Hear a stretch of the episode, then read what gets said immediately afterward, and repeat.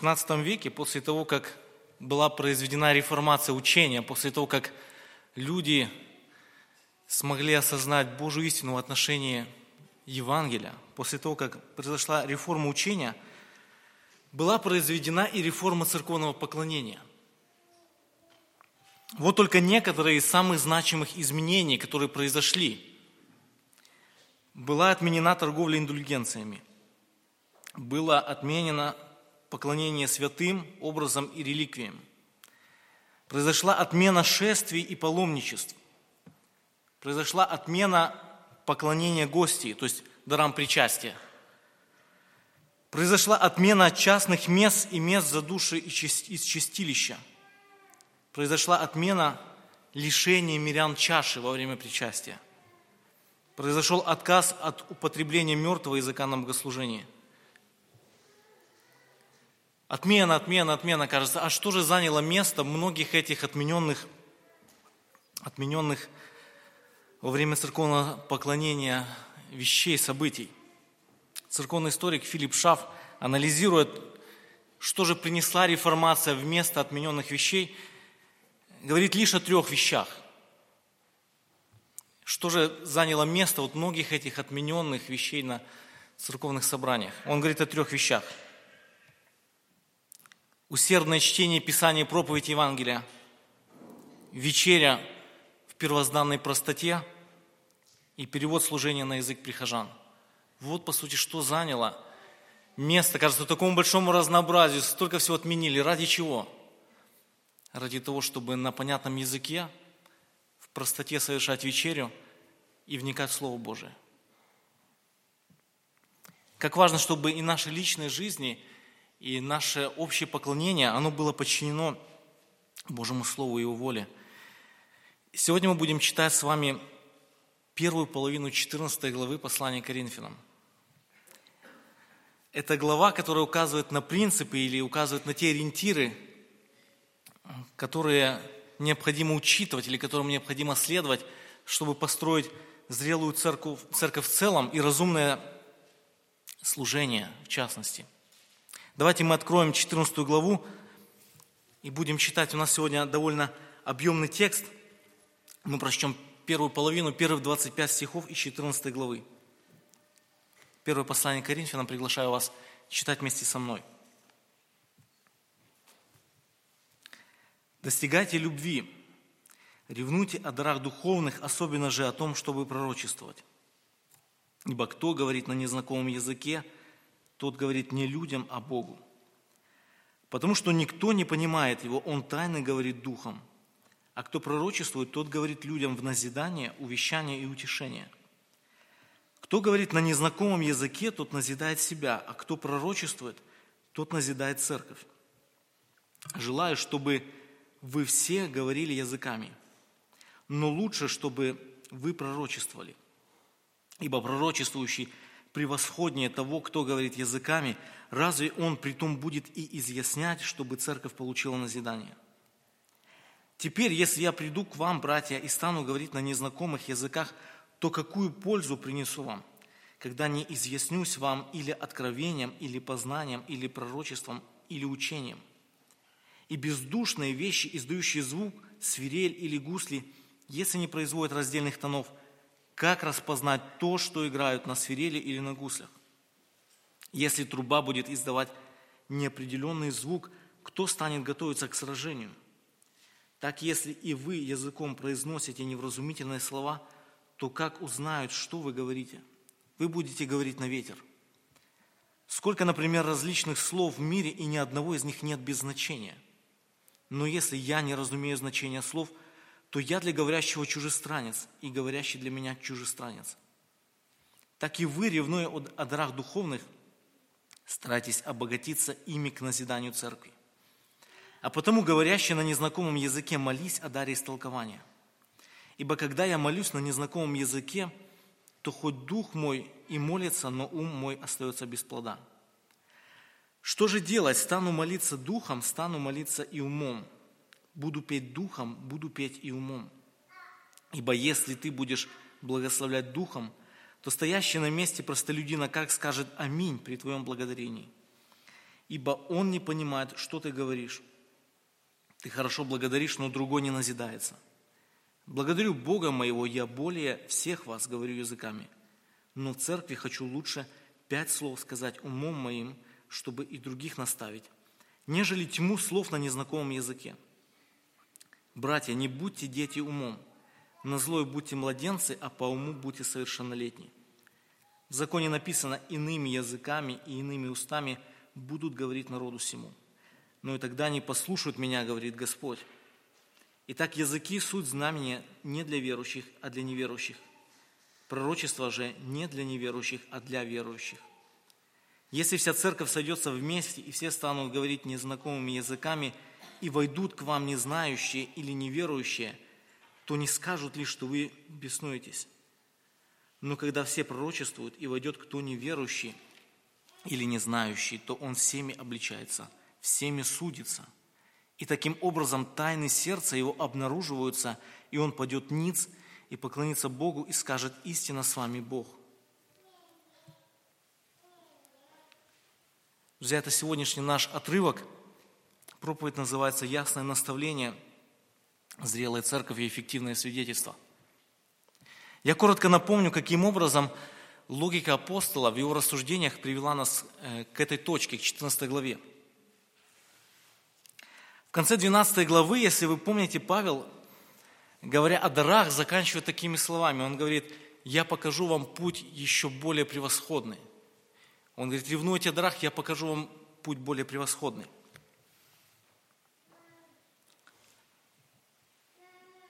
Но перед тем, как показать этот путь, у нас написана 13 глава. Мы ее детально разбирали. Суть этой главы очень проста.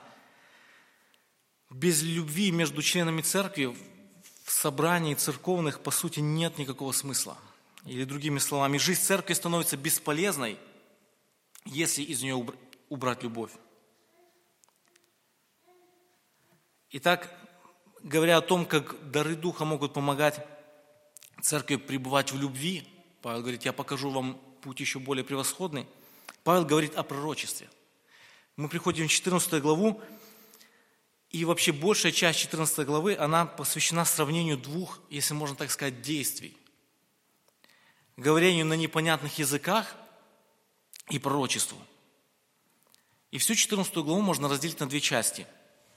У нас будет две проповеди по 14 главе первой части, в 25 стихах, которых мы прочли сегодня,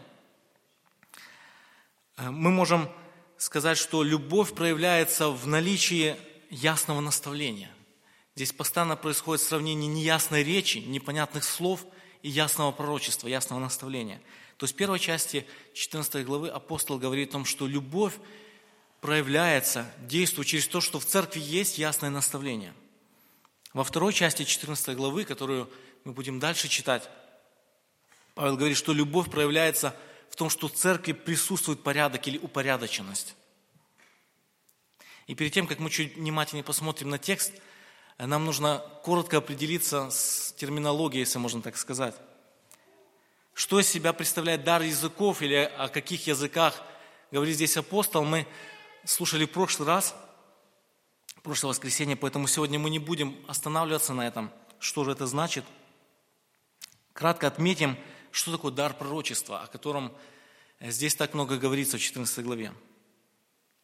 Со времен Ветхого Завета пророками называли тех людей, которым Бог проговаривал, которым Бог проговаривал, и они говорили от имени Бога. В самом широком смысле, в самом широком смысле пророком можно назвать человека, который говорит под действием Духа – в более узком смысле пророком можно назвать человека, который предсказывает будущее. По мере того, как в церквях, в новозаветных церквях стали распространяться копии новозаветных книг, по мере того, как канон Нового Завета формировался, и церковь могла обладать знанием всей Божьей воли в полноте, по мере этого дар пророчества стал уступать место, пророки стали уступать место учителям, пасторам, В некотором смысле современную проповедь, которая разъясняет Писание, разъясняет Божью волю и применяет его к слушающим, В определенном смысле такую проповедь можно назвать пророчеством. Почему же вот это пророчество, разъяснение Божьей воли, разъяснение Божьего Слова называется превосходным путем? Этими словами Павел заканчивает 12 главу. И посмотрите на пятый стих. Мы читаем «пророчествующий превосходнее того, кто говорит языками». Что позволяет Павлу делать такие заявления? Причина в том, что пророчествующий человек, то есть тот человек, который говорит людям Божье Слово, он служит, он служит людям – говорящий на непонятном языке, человек этого не совершает. Посмотрите на стихи со 2 по 4. Посмотрите на стихи со 2 по 4.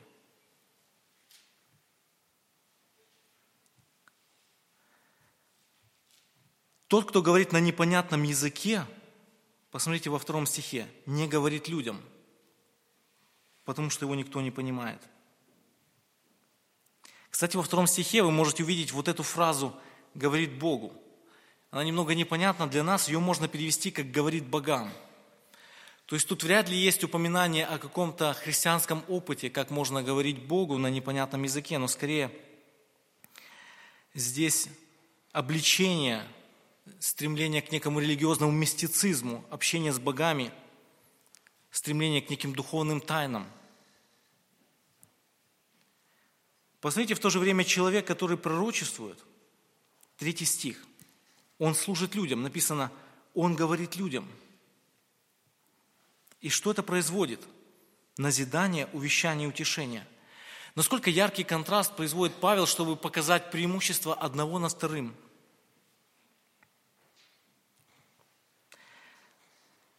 Четвертый стих использует идею назидания. Мы встречаемся здесь с этим словом.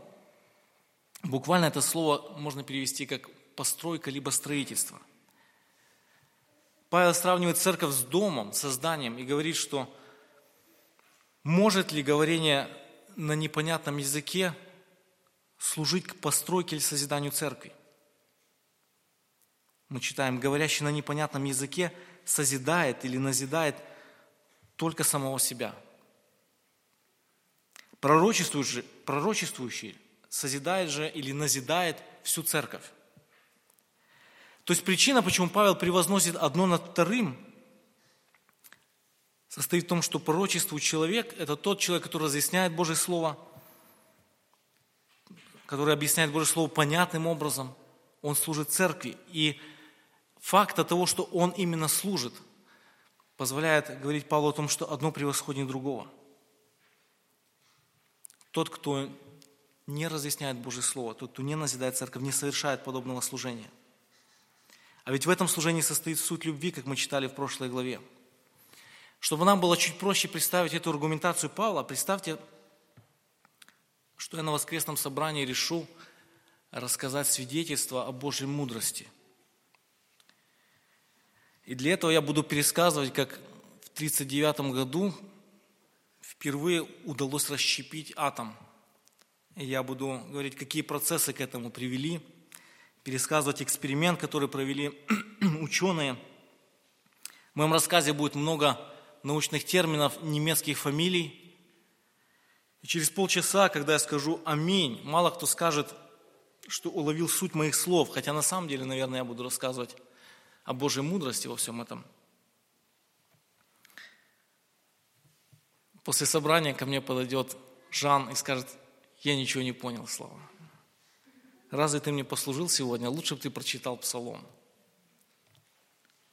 В пятом стихе Павел говорит, желаю, чтобы вы все говорили языками, но лучше пророчествуйте. Желаю, чтобы вы все разбирались в молекулярной физике, но лучше проповедуйте Писание. Это то, что приведет вас к назиданию, это то, что позволит строить церковь, то, что позволит создавать зрелых верующих людей. Итак, пророчество превосходнее языков, потому что оно служит людям. И видимым или ощутимым качеством или признаком того, что говорящий именно служит людям, является то, что его слова ясны или понятны. Если говорящий разъясняет Божье Слово ясным, понятным образом, можем говорить, он служит людям. Если человек говорит что-то непонятное, этого служения не происходит – Итак, главная мысль первых 25 стихов, которых мы сегодня прочли, ясное наставление является проявлением любви. Ясное наставление церкви является проявлением любви. И далее, говоря о том, как ясное наставление проявляет эту любовь или как ясное наставление служит, Павел обращается к двум ситуациям. И давайте мы посмотрим внимательно на эти две ситуации. Вначале апостол обращает внимание на то, как ясное наставление созидает церковь, а затем, как ясное наставление обличает внешних.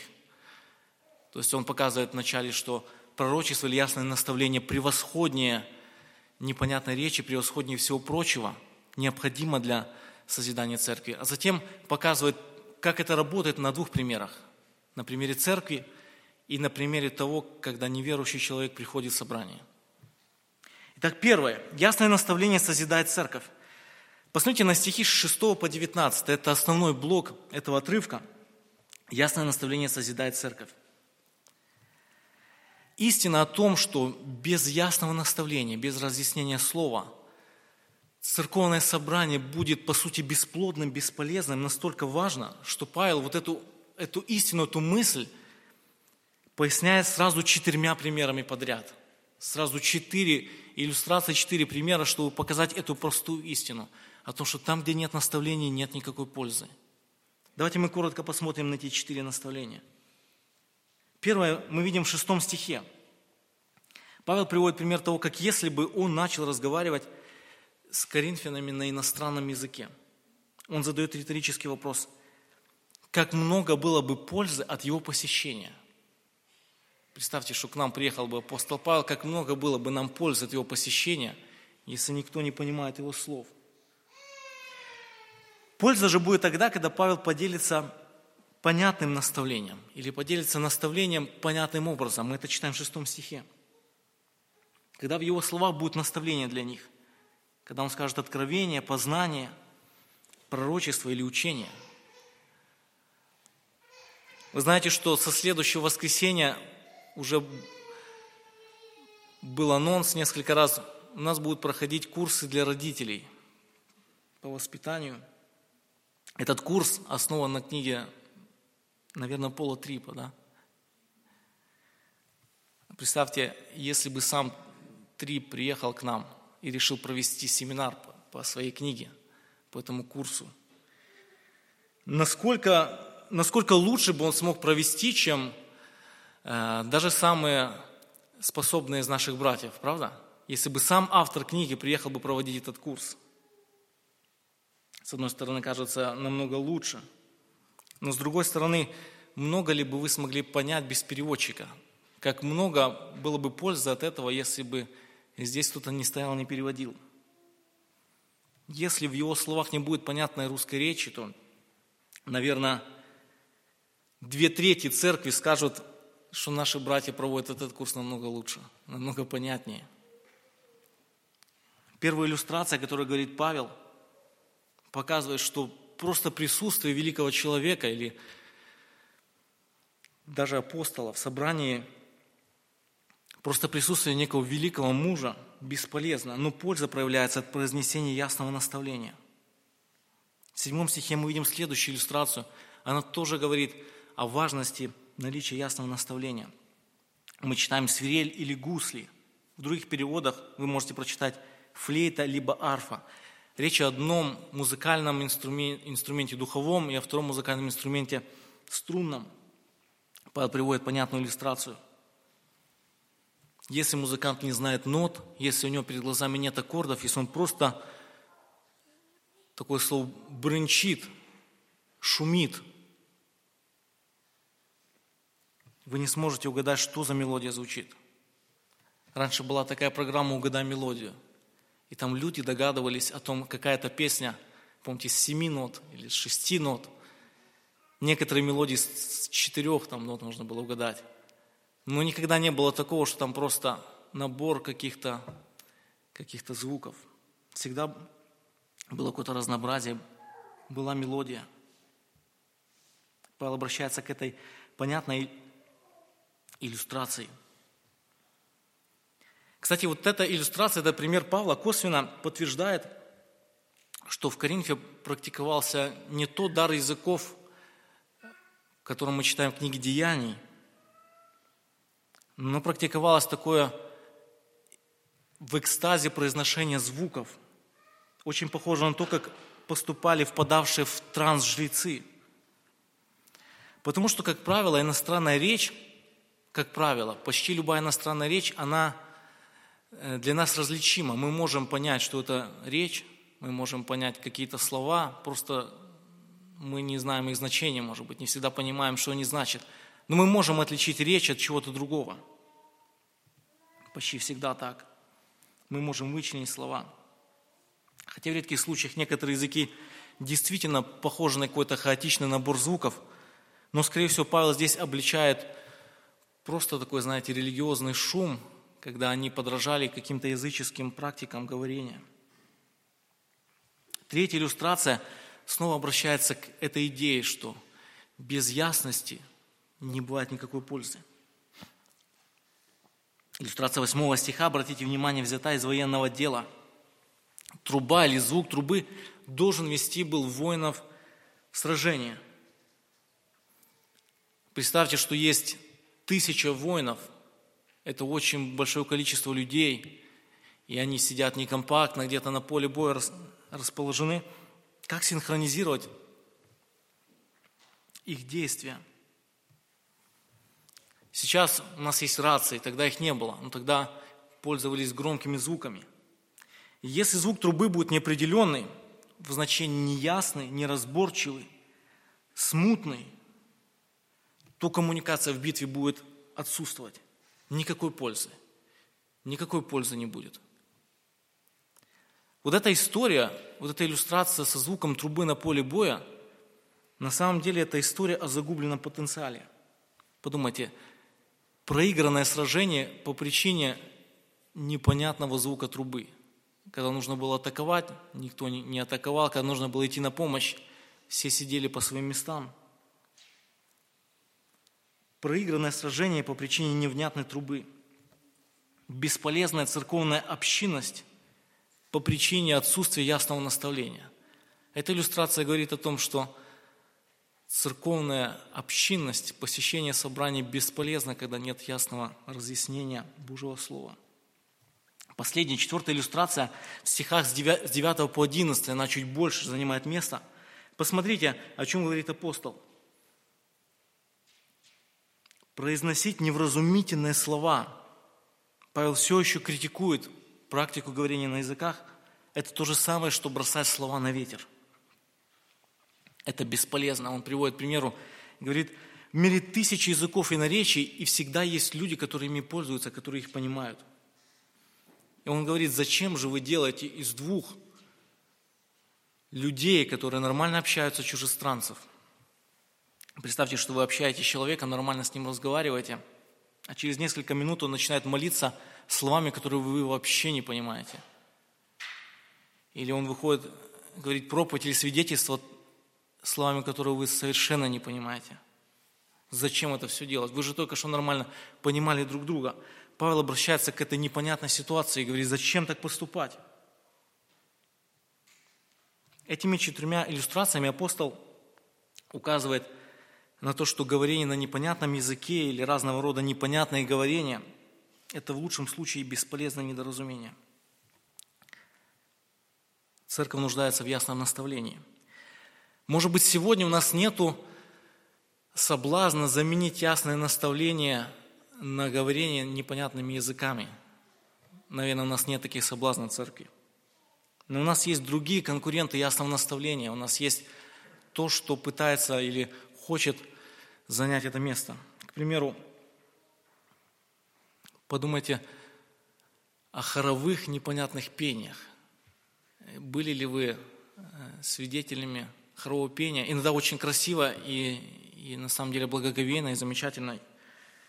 Э, очень часто хоровое пение – это пять минут непонятного, непонятных речей, непонятных звуков. Они, может быть, где-то э, вызывают восторг, но о чем это? Короткие поверхностные проповеди – у нас есть соблазн перейти к коротеньким поверхностным проповедям. в которых длинное вступление, хорошая история, может быть, с хорошей понятной речью, с хорошей дикцией, но в которой нету именно этого пророчества, разъяснения Божьего Слова. Сентиментальные стихи и песни, в которых много, может быть, чего-то щекочущего нас, но нет пророческого слова, которое назидает, увещает и утешает. Заигрывание, заигрывание с чувствами через манипуляцию. Завесить шторы, приглушить свет. Как на сочельнике у нас два года назад. Но это хороший пример, раз в год можно. Представьте, что это становится практикой. Заигрывание с чувствами, когда человек чувствует себя особенно греховным, но это чувство пришло не через разъяснение слова, через какую-то атмосферу – Павел говорит, оно не принесет созидания церкви. Оно не принесет созидания церкви. В каком-то смысле даже молитва формата «повторяй за мной» может быть подобного рода, не приносящим пользы, когда человек просто повторяет слова, которые сам не понимает.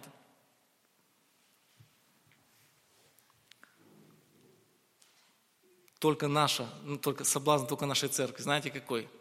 Собираться, чтобы просто попить чайку – приходи сразу к 12 часам, чтобы пообщаться с людьми. Пропустить вот этот этап слушания. Кстати, интересно, что принесла реформация, произошедшая в 16 веке. Слушание проповеди стало актом поклонения.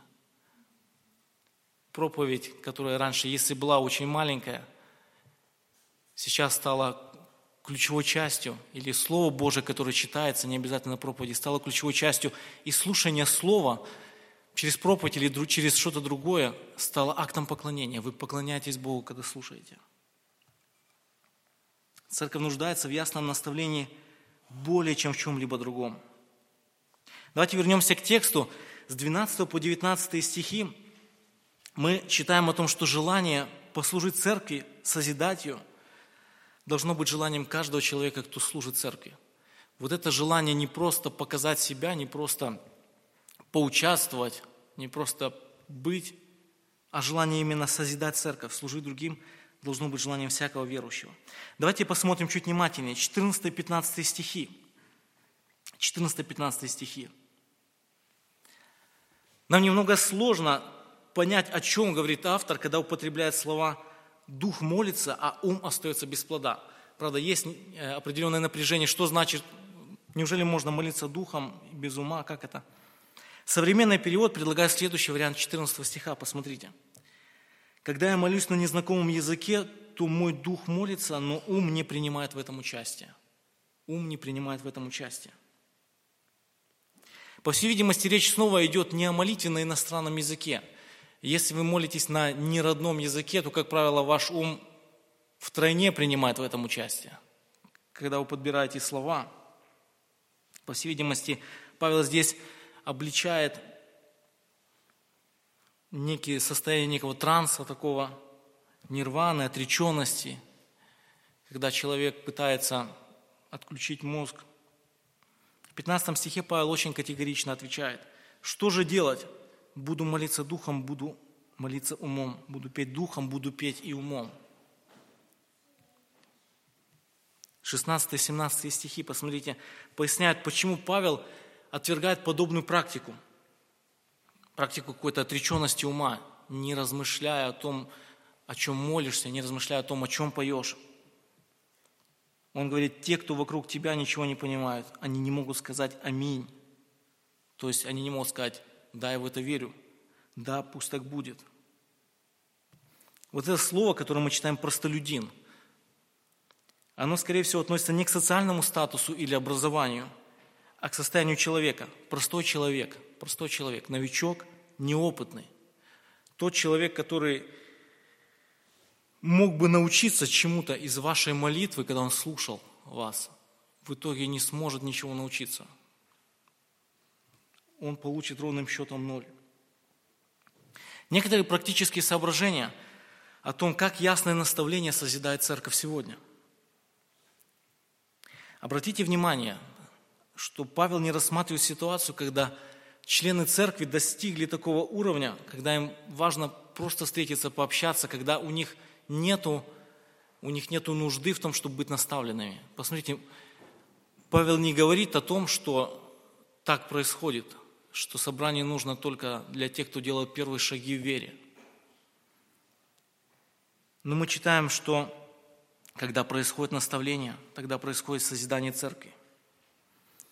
Это учит нас тому, что мы нуждаемся на самом деле в том, чтобы нам постоянно напоминали, разъясняли, что значит ходить перед Богом. Когда мы приходим в собрание, мы должны надеяться, что мы услышим наставление о том, как ходить перед Богом.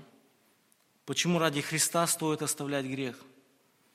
Как Христос поднимает и утешает нас во время падения и печали. Как Христос поддерживает и заботится о нас каждый день. Мы нуждаемся в том, чтобы быть наставленным в этом снова и снова. Снова и снова.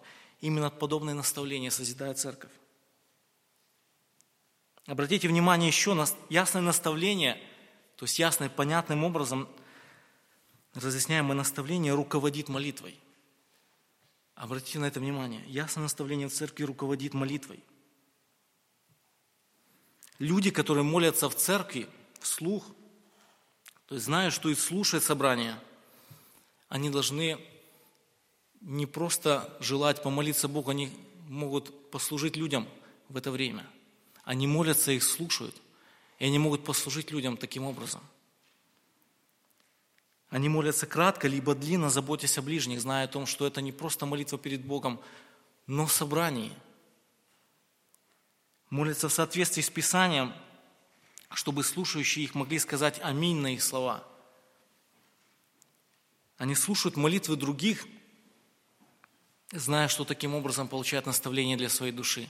Обратите внимание, Речь не идет о том, что каждый, кто молится, проповедует. Речь идет о том, что когда человек молится в соответствии с Писанием, то слушающие его могут на самом деле учиться вере человека, могут учиться тому, о чем молиться, как молиться.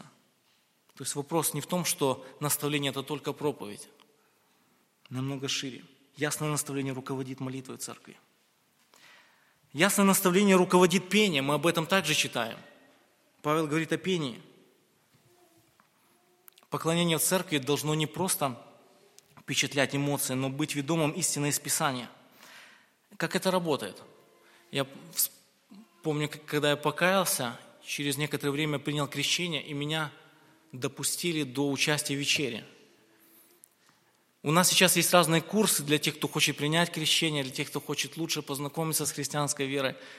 В мое время не было этих курсов, и все, что у меня было, это я к моменту крещения один раз прочитал Библию и все, и прослушал. Я где-то год ходил на собрания, то есть прослушал 40-50 проповедей. Да очень мало я понимал значение вечери, очень мало я понимал в принципе о христианстве. Но вы знаете, когда я участвовал в вечере, очень многое из того, что я понимал, было подчеркнуто из песен – из текста общего пения. Особенно гимны на хлебопреломление почему-то трогают сердце. Церковь поет о крови Христа. Я был в пороках без числа, но ею я омыт. Вот что мы поем о крови Христа. В другом гимне та же мысль. Мы поем о жертве Христа. Ей я сделан снега белее. Друзья мои, если вы не проходили никакого курса, но вы смотрите эти песни, церковь их поет, вы вдумайтесь в, это, в эти слова. Вы можете знать чуть-чуть о Боге, но в то же время вы можете быть уверены, что если вы верите в Христа, то Его кровью вы оправданы. Вся церковь поет эти истины. Об этой истине я пою обычно громко и радостно. Она захватывает мой ум, и она веселит мое сердце. Когда я пою о таких истинах, оно захватывает меня. Это, это важно. Еще немножко об общем пении. Общее пение – это не то, что происходит на сцене здесь. Разве группа не является всего лишь помощником поющих людей? Пусть меня сейчас простят музыканты, их сегодня мало здесь.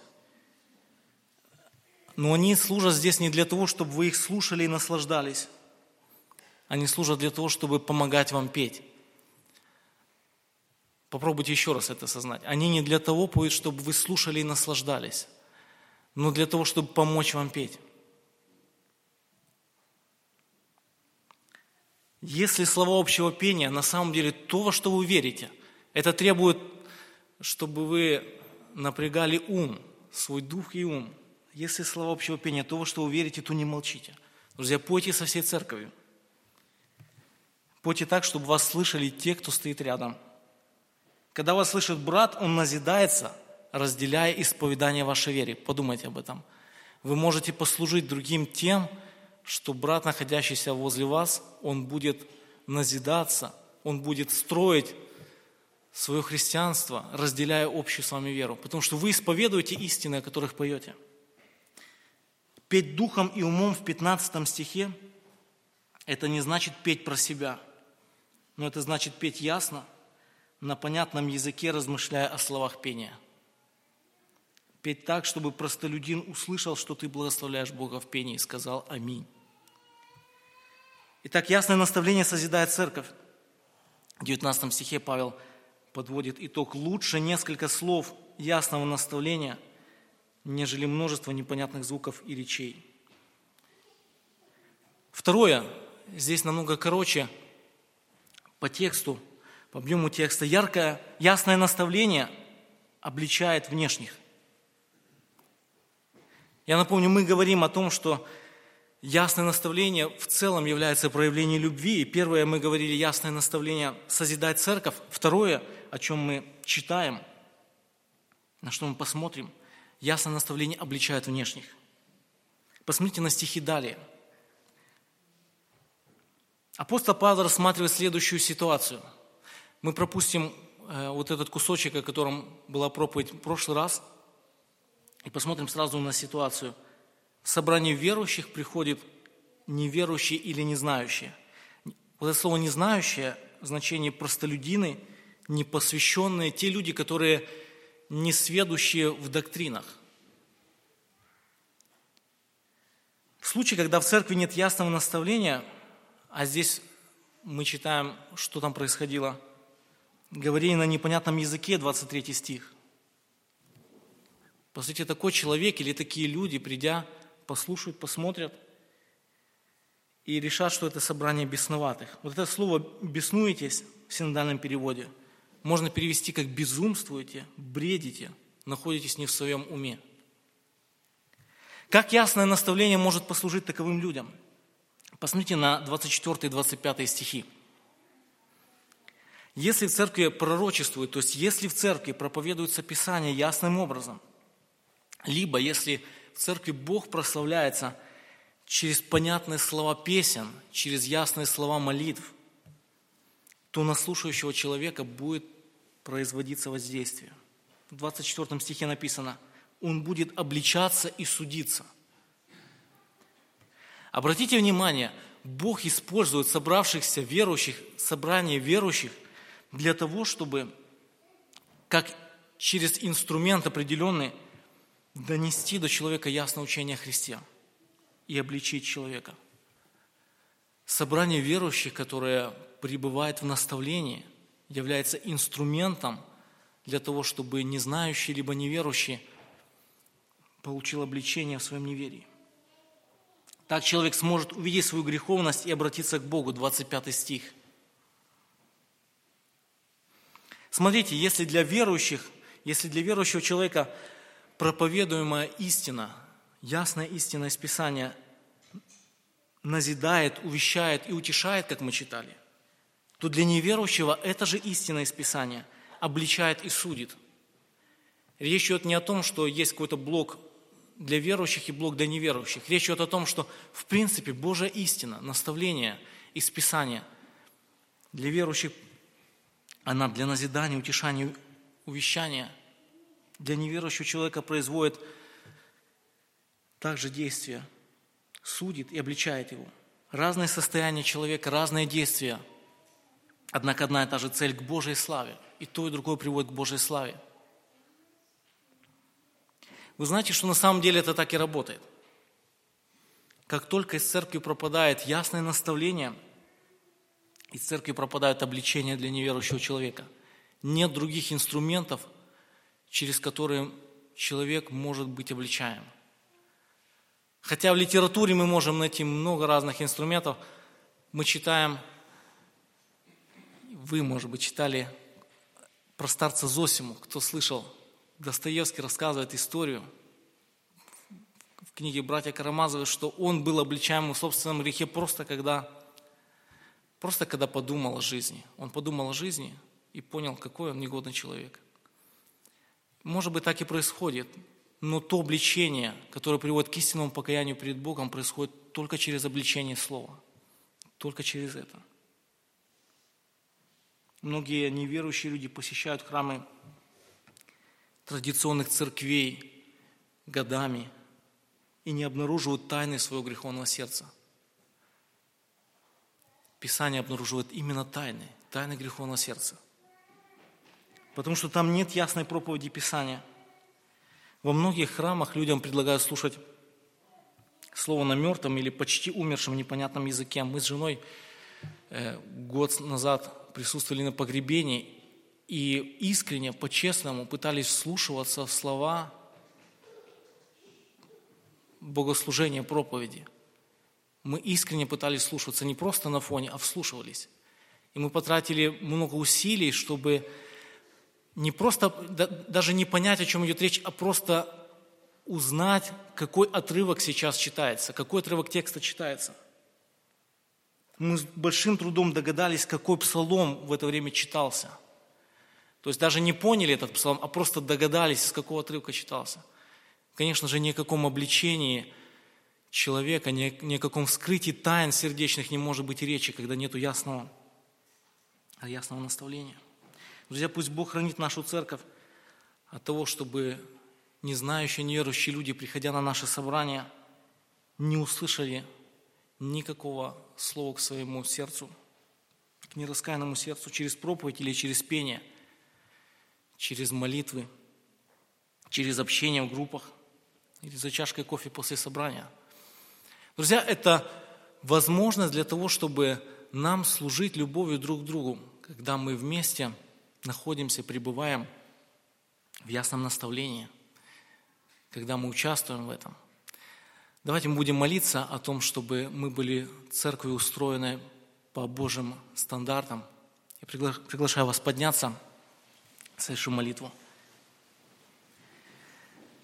Отец драгоценный, не находим себя людьми мудрыми и достойными, но находим себя людьми, которые каждый день раз за разом нуждаются в наставлении Слова Твоего.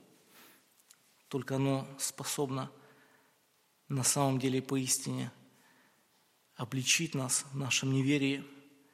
Только оно способно наставить нас, утешить, дать нам увещание, которое будет полезно не, то, не только как мы думаем, но так, как есть поистине.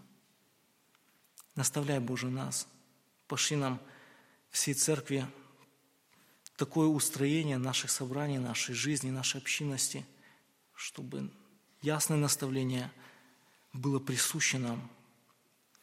Помилуй, Боже, от многих заблуждений, которые приходят в жизни церквей, которые отвергают или ставят на задний план разъяснение Писания Твоего.